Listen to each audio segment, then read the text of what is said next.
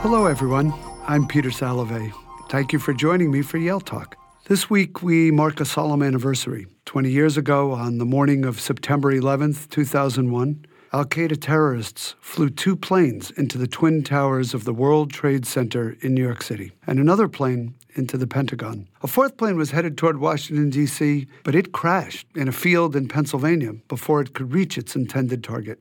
2,977 people, including 441 first responders, died in these attacks, resulting in the largest loss of life ever from a foreign attack on American soil. To discuss how we remember, honor, and commemorate 9 11, I've invited David Blight, Sterling Professor of History, Professor of African American Studies, and of American Studies, to join me today. Professor Blight is also the director of the Gilder Lehrman Center for the Study of Slavery, Resistance, and Abolition. An expert in historical memory, David has served as an advisor to the team of curators at the 9 11 Memorial and Museum. David, thank you for joining me today. Thank you, Peter. It's an honor to do this with you. So let's start in the 19th century. You are a scholar of 19th century America, and your most recent book, Frederick Douglass, Prophet of Freedom, won the Pulitzer Prize in History in 2019. So tell us, how, how did you get involved with the 9 11 Memorial and Museum? Well, it, it came about in late 2001, early 2002, the people charged with trying to figure out how to memorialize the site of Ground Zero invited a group of people who were either scholars or writers or curators about problems of memory, historical memory, collective memory. And I was invited on this team. Uh, eventually, it was about eight or 10 people. They called us a kitchen cabinet. And our job, so to speak, for, oh, several years was going to meetings and simply advising with the curatorial team not the people who were designing the memorial on the surface at Ground Zero, but the people who were designing the museum. And many people, perhaps, on this audience have been to that museum. It goes six stories deep under the surface. But it was a fascinating experience because that team of curators and designers had an unprecedented challenge, in my view. They were being asked to commemorate a world historical event, exactly where it happened, as everyone knows, a terribly violent event, and to do it practically overnight. I had the privilege of uh, being in a lot of meetings about how that museum came about. Yeah, people don't always know what professors do when they're outside of the classroom or for a historian outside of the archives. And this is a wonderful, although tragic, example of what historical expertise, particularly on how we memorialize historical events, can provide. I've been there any number of times. It's it's still emotional to oh yeah to visit oh, there. Yeah. So let me read a quote that you wrote in 2011. Memorials are always about the past, but they are almost always also about the present in which they are erected. In the case of the 9 11 Memorial and Museum, both the past it represents and the present in which it lives will be of very long duration. What did you mean by the idea that the past it represents and the present in which it lives will be of very long duration. And how do you do something that was 20 years ago, that commemorates something 20 years ago, but still feels so recent to people? Well, uh, I looked back at that actually today. That, that came in a piece I wrote for the 9 11 Museum, one of the books, the many books they produced. If you think about it, almost any monument has an unveiling, if it's important at all. Whoever creates it, whether it's a giant national monument or a simple local monument, a memorial of some sort, there's always a convening of people an unveiling of some sort. So that memorial, whatever it is, however large or small, is really going to mean something to the people who put it up in the moment they put it up. We've had a lot of discussion of this in the last few years about Confederate monuments because most of them went up between the 1890s and 1920s and they fit very they did then anyway, fit securely into that time of the lost cause tradition and the rise of white supremacy. And all one needs to do is look at those unveiling speeches for those monuments, and I've looked at a lot of those, to know how they fit the moment they were unveiled. But then monuments can greatly change over time. We've all in our lives had the experience of going by a monument somewhere and paying absolutely no attention to it. We all do it. There's a Civil War monument right here at Yale, right over on Broadway, yep. to a Connecticut regiment that I don't think gets a great deal of attention anymore. It had a lot of attention when it was unveiled because the people unveiling it were the actual families and, in some cases, the veterans of that regiment. But over time, a monument can have its meaning essentially become generic or just vanish, or sometimes monuments revive in their meaning and become greatly controversial. In the case of this 9 11 memorial and museum, especially the memorial, they knew they were creating something that the whole world was going to come visit. And indeed, in the early projections for the memorial and the museum, once it opened, they expected more than half the visitation because it's Manhattan, it's New York City, would be foreigners would not be Americans. And indeed, that was the case. So it was a world memorial in some ways. And as we all know, well over 100 nationalities actually died on 9 11 in the two towers. So they were trying to come up with something that would speak to the moment uh, when it would be opened around 2010, within a decade of the event, and yet might stand up for time especially the memorial. And I think they got the memorial right. That was a huge process, competition. They had submissions from all over the world. They had hundreds and hundreds of artistic submissions for that competition. What's there today is, of course, this remarkable representation of the footprint of the two towers done under the aesthetic of what was called, still is called, the presence of absence. And then, of course, they use the pools, the water, as uh, another means of processing what really is a memorial to tremendous loss. And then, of course, they employed, and this, this again gets at the way in which a monument does fit its present, and then we have to ask will it stand up over time? But a method in memorialization in the late 20th and then into the 21st century became this idea of individualized names on memorials. That, of course, was done by Maya Lin, the famous Yale graduate who designed the Vietnam Memorial, and many, many other places in the world have now done this when they can with the actual names of the victims of whatever that violence actually was, whether it's war or terror or something else. But I can't stress enough, though, the difficulty of trying to understand when we memorialize something what will actually stand up with lasting power. Is it something about the aesthetic that makes a memorial lasting? Or is it something about the actual event that is so important that it will last? I mean, you can ask this question about so many different places. Think about the Lincoln Memorial. That was decades in the making. In fact, most great big monuments and memorials are decades in the making.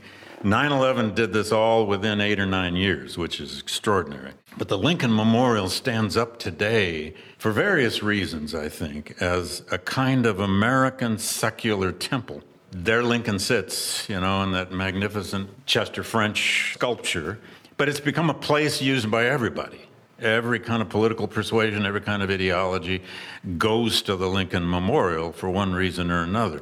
There are a lot of ways of looking at that monument, which is now almost a century old. And I understand it continues to evolve. And so, one of the challenges with the 9 11 Memorial must be that people visit and they're filtering it as they would as any visitor to any memorial would. They're filtering it through current thoughts and current emotions. So, in that sense, the memorial, which we might think of as a very static thing, yet it's not static because we're interpreting the memorial through minds that are developing over time and are changing over time. Yeah, and, and with the 9 11 memorial now, I'm talking about the surface memorial now, and I've been there any number of times. Everyone going there who's over 25, let's say, has a visual memory of this because 9 11 became the most visually observed event in world history. It played over and over and over on televisions all across the world.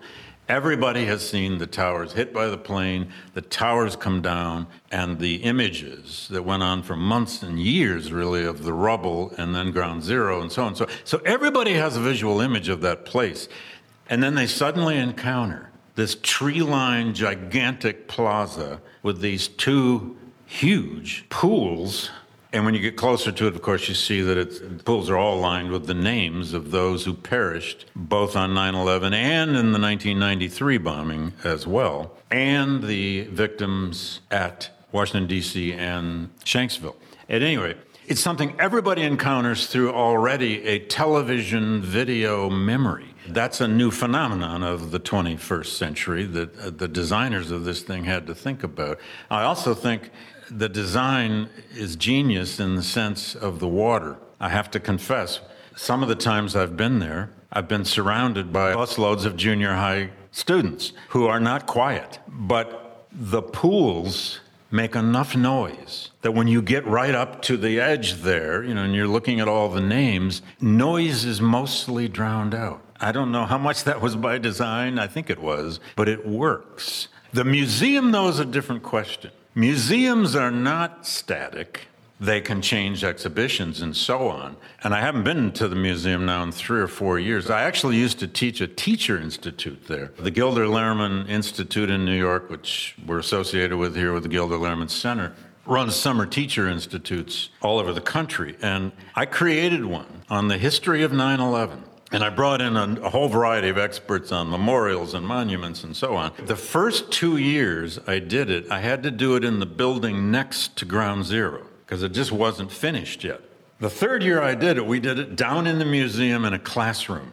And we actually taught this institute for a full week inside that museum with high school teachers from all over the country. Many of whom had never even been to New York City. It was an extraordinary experience. But here's the thing at that point, the museum was very new. And for years afterward, they didn't change any of the exhibitions. They might have a little side exhibition, especially of art. But the problem with that was, and we faced this in the so called kitchen cabinet. Again, we were only asked for advice. We made no decisions, which was appropriate. But how do you end the story of 9 11? Where do you take this story? And you may remember if you went through, you end in, in that giant room where you have the Slurry Wall that held back, literally held back the Hudson River on the day of that attack. And what a lot of people don't understand is that giant Slurry Wall almost broke. And if it had broken, lower Manhattan would have been flooded. But anyway, that didn't happen. But in that space, they have developed a kind of a timeline that's pretty much apolitical. And in our gatherings, uh, at least the last one we had, I remember we had a knockdown, drag out debate about whether they would deal with the Iraq War. Because, you know, my view as a historian was how can you tell this story and not deal with the Iraq War? One led directly to the next, not to mention the Afghan War. No, I mean, here we are, and the history is not over. All of it had consequences for our country and for the rest of the world. Let's stay with that. Do you think all of that history changes the way we view 9 11, particularly as an event, and the way we memorialize, the way we remember those who died in 9 11? I think inevitably it does. It has to, especially for young people who are coming of age. Think of our students here now, coming of age without having really experienced 9 11, but somehow growing up in this world of the war on terror in all of its various stages. And now, all of a sudden, the collapse of Afghanistan, which they can see on the news every day if they're paying attention. But I think this is even more important than just this moment we're living in, because honestly, our memory of 9 11, despite how riveting that event was, has been, frankly, and I know I'm a historian and this always sounds self serving, but has been too often innocent of history. That is, you can remember, Peter, when 9 11 happened, people were so shocked, and we were all shocked, there's no question. I was shocked as anyone else. But we kept asking the question is this America? How can this happen? Why do they hate us? How could they do this? How could they attack us with our own airplane technology and so on? How could this be? Well, you know, with a little retrospect and a little effort, the United States had been in Afghanistan since the 1970s the CIA secret war in the 1970s and then into the 80s, especially in the Reagan administration, had been going on for years. And of course, the World Trade Center had been attacked once before, eight years earlier, by Islamic terrorists. 1993, the bombing wasn't obviously as consequential, but it happened. That had been targeted before. And a quick anecdote here. One time during the development of the museum process, a group of us were interviewed uh, who were part of this kitchen cabinet, so called. We were interviewed by, was I don't know, it was either the Wall Street Journal or maybe the Times, I can't remember which. It was a pretty extensive interview, two or three of us. And the journalist kept asking us, so where should this story begin? And somebody said there in the 90s, somebody said, well, somewhere earlier. And finally, somebody said, well, with the Soviet war in Afghanistan, because that's how Al Qaeda got to Afghanistan, which is true. And that is actually where the museum starts the story. But I remember getting frustrated with this idea that somehow this only has immediate origins. I just said, look, this is as old as the Trojan War. This is as old as humanity. Could we please realize that and stop thinking that this only began last year or 10 years ago? Anyway, I know this is not the way most people view history, but it really is a very old story if you think about it. It just was so shocking because it happened on our soil at the most visible and symbolic places you could imagine New York City, World Trade Center, Washington, D.C., the Pentagon, and the other plane. Yeah, there's nothing comparable. I guess for me, what it reminded me at the time was Pearl Harbor. Again, you know, a kind of attack on our soil. Right. That was the analogy that so many people immediately went. In fact, there were cartoons that came out showing the famous images of the ships burning in Pearl Harbor with the images of Ground Zero burning. Yeah, inevitably. And it had that kind of shock across the culture.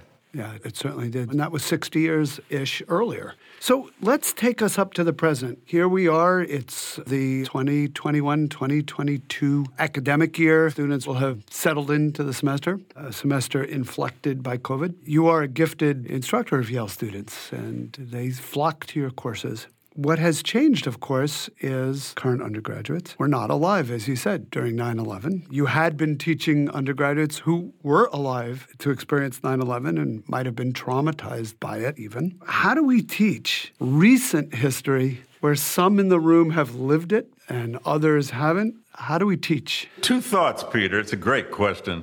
In my first academic job, way back when, uh, which was in the 1980s, I was teaching at a small liberal arts college outside of Chicago, and I taught almost everything in American history there. I had to. So I created a course on Vietnam. Now, I have an older brother who is a scholar of Vietnam. He helped me know what to read. But anyway, in that class, this was a small college, students of all ages. In that class, I had about, it was a seminar. I had about 15, you know, 19 and 20 year olds in the 80s for whom Vietnam was, well, it happened to their parents' generation. They don't have much memory of it and two Vietnam veterans. One of the Vietnam veterans was a really serious guy who was becoming a teacher, and he didn't batter away at these kids. The other one did. And my goodness, it was a learning experience for all of us. Now, Second response I've taught a course here, you know, an undergraduate seminar, which in some ways are the most fun courses to teach here. For years, I've taught a course on historical memory. Sometimes it's focused only on the Civil War. Sometimes I really broaden it and make it comparative history, especially to World War I. I used to teach a course, in fact, with Jay Winter, our great historian of the memory of the Great War. Uh, we had great fun doing that until Jay retired. But this year, this fall, I've created a version of it that I'm calling the History Wars. And I was planning to start with the current history wars, the school boards and state legislatures. Now I plan to start talking with them about 9 11 because most of them obviously have no memory, and yet they're seeing this about Afghanistan. I can't wait to sort of hear their responses to that.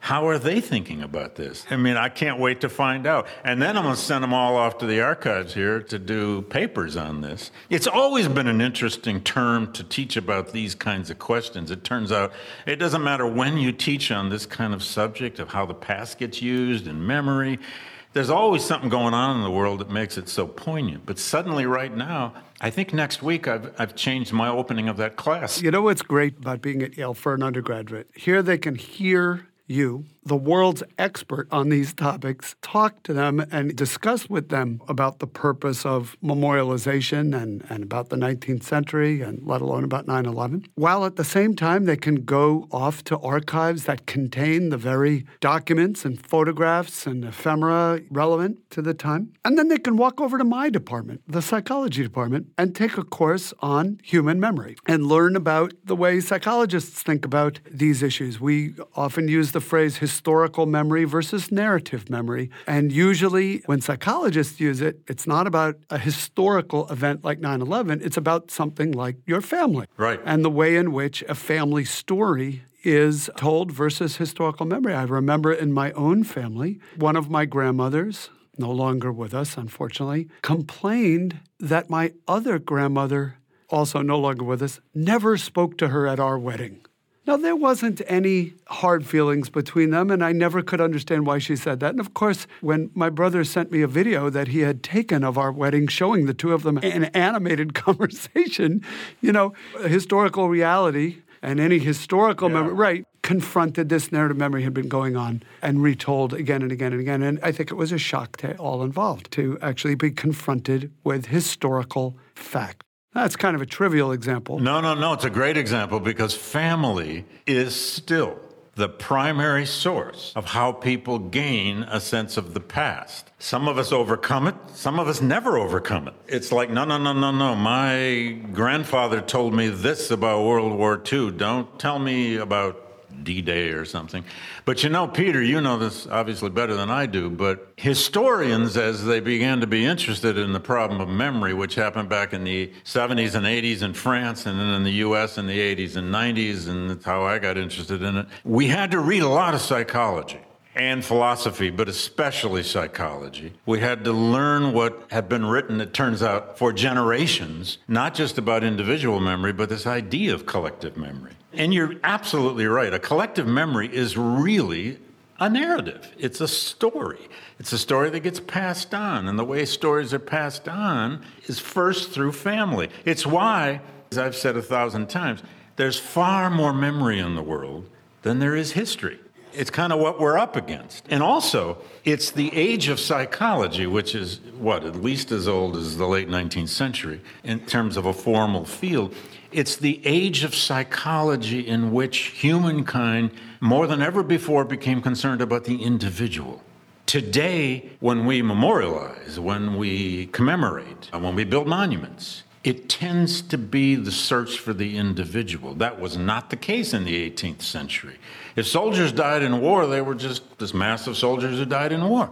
Now, every name is there at the 9 11 memorial. That's why every name is on that Vietnam and why memorial. veteran cemeteries are Absolutely. so uniform, right? Everybody has the same grave marker. It's the concern for the individual that happened over the generations of this age of psychology that ends up being then such a pertinent part of how humankind thinks about commemoration or memorialization. Inevitably so. This idea that the Marines never leave anybody behind or Americans will go find their war dead, that's an obsession of the 20th century. It wasn't the case in the Civil War huge percentage of the people buried in Civil War national cemeteries, which are gigantic in most cases, are buried without names. They didn't even have dog tags in the American Civil War. They didn't even have individual identification. That came about later. But now we care about individuals more than we did, say, a century and a half ago. And that's because of your field. If there's one thing that 20th century psychology taught us, it's that memory, human memory, is not like videotape. It is not like digitization. It's not to be trusted. Where, exactly. Those are not good analogies for human memory. And that every time you ask me a question, whether it's what happened on my wedding day or what happened on 9 11, I have to reconstruct it. And yeah, I may have some very vivid images and I may have stories I've told about those events. I'm also using what I can remember to try to reconstruct a narrative that is coherent. And often we are a lot less accurate than we think we are. Yeah, how many times have we all started a sentence with, I will never forget? Yes, you will. So let me end with a question then. So, in an ideal world, what is the purpose of memorials? What the purposes usually are or what they ought to be might be a different question. Yeah, I'm kind of asking the ought question, but maybe you, you should contrast the two. They tend to be about a community sense of itself, the story they say they are living in. Here's who we are. When Abraham Lincoln is put at the end of the Washington Mall on one end, and Ulysses Grant in that very warlike memorial at the other end, that was a way of saying Union victory in the Civil War saved this thing called the United States. It was saying who we are. A memorial is usually the expression, small community or a nation, or for that matter, the world, saying, here's who we are. Now, there are other kinds of memorials, though. When we memorialize great crimes like the slave trade, when we try to memorialize slavery itself, we enter a little bit of a different realm. You don't create a triumphant memorial for the Holocaust. You're rooting a memorial in a different kind of narrative, often a narrative of loss. And this is the test. I can't say this enough. The test of how we are now thinking about memorialization, whether it's about something like 9 11, whether it's about this war on terror or whether it's about slavery, which is more and more the subject of memorialization in the United States, for sure, we're talking about memorializing authentic tragedy. We're memorializing loss, but especially authentic tragedy. And I mean tragedy in the deep classical sense, this idea of fated outcomes that come out of histories that make cultures and peoples and nations collide and do terrible things to each other. Tragedy is not something Americans have ever been that good at. We've had great writers who are good at it. We've had artists who are good at it. But as a national culture, it doesn't fit our mythology. It doesn't really fit our narrative of progress. How can a nation be a, a nation of progress and have committed what it did with slavery, what it did with lynching, and so on. This is where a, a memorial like uh, the one in Montgomery, Alabama, to lynching that was created by Bryan Stevenson has shown a kind of a new way. Although I think the 9 11 memorial is also showing a bit of a new way, it is a monument truly about loss. Loss is not comfortable, loss is terrible. Loss is tragedy. It, it necessitates a spiritualism, whatever religious tradition, it necessitates a spiritual approach to the past which does not allow for nationalistic, patriotic triumphalism. And this is difficult for Americans. I remember when the Maya Lin uh, Vietnam Memorial was unveiled, it was extremely controversial. And it was because it was a memorial to loss. I remember, I think it was fall 1983, Marta and I visited, and it was dusk, and we walked along the path right up against the memorial, and you have this feeling that those walls are growing. And that what's growing is the list of names is growing higher and higher. They just, and it's so emotionally moving. And the experience, if you let yourself have it, is so draining. And in my mind, that memorial, that sculpture, is so successful because it forces us to deal with that loss. And yet, when it was first erected, it didn't feel triumphant enough. And many veterans who served our country and had really difficult experiences in Vietnam wanted, where the soldiers? Where are we, the living? And they're saying it right now. Afghanistan war veterans are saying that now, and it's understandable. You know, I often use the Vietnam Memorial to make people think about Civil War memorialization. 60 some thousand names are on that Vietnam Memorial, which is just, you know, overwhelming when you're there in front of them. But over 700,000 Americans died in the Civil War. I've often asked audiences try to think of a Vietnam Memorial type monument that would have 750,000 names on it. I mean, you just can't, it would take, I don't know, what, two, three miles of a monument or something to put all those names on it. That's the scale of death in the Civil War versus the scale of death in Vietnam. So instead, of course, the memorialization of the Civil War came from the 19th century into the 20th, very different aesthetics and so on. But we've never had that monument to loss, just loss itself, with the Civil War. We've had all these triumphal monuments about the Confederate Lost Cause or the Union Victory Cause. I would like to see, in fact, there's been talk of this, of a kind of national Civil War memorial that would just be to the sheer scale of loss. But there are models of where this has been done well and models where it's not been done well. And I think that's the only way to approach it. I know when they did the 9 11 memorial, James Young was on that committee. He's a good friend of mine. They looked at so many different models around the world. It became this giant comparative process that they boiled it down to. And then imagine being on that committee committee that had to choose a design that won. That's not a committee I'd, well, I wouldn't know what to do on a committee like that. You are right, though. It is hard work, and these decisions are very, very difficult. And we are incredibly fortunate that we have historians like David Blight, who I'm speaking with today, who are experts on these very issues. In his case, an expert on 19th century America, particularly Civil War and slavery, and on how we memorialize our history and how we remember it and speak about it. I feel incredibly fortunate, David, that you're speaking with me today and all of us who are listening. We really appreciate your tremendous insight around these issues and so many others. I, I really wish I could take your classes this fall. That would be a great excitement. Hey, uh, you know, come on in, do a guest appearance on cognition and memory. Why not? Yeah, well, or I'll sit in the back and just listen. It would be enjoyable either way. So, for those who are on campus, I want to note that on Saturday, the bells of Harkness Tower will toll four times to mark the tragic events of 9 11. And before we end, I want to take a moment to remember all those who lost their lives on September 11th, 2001,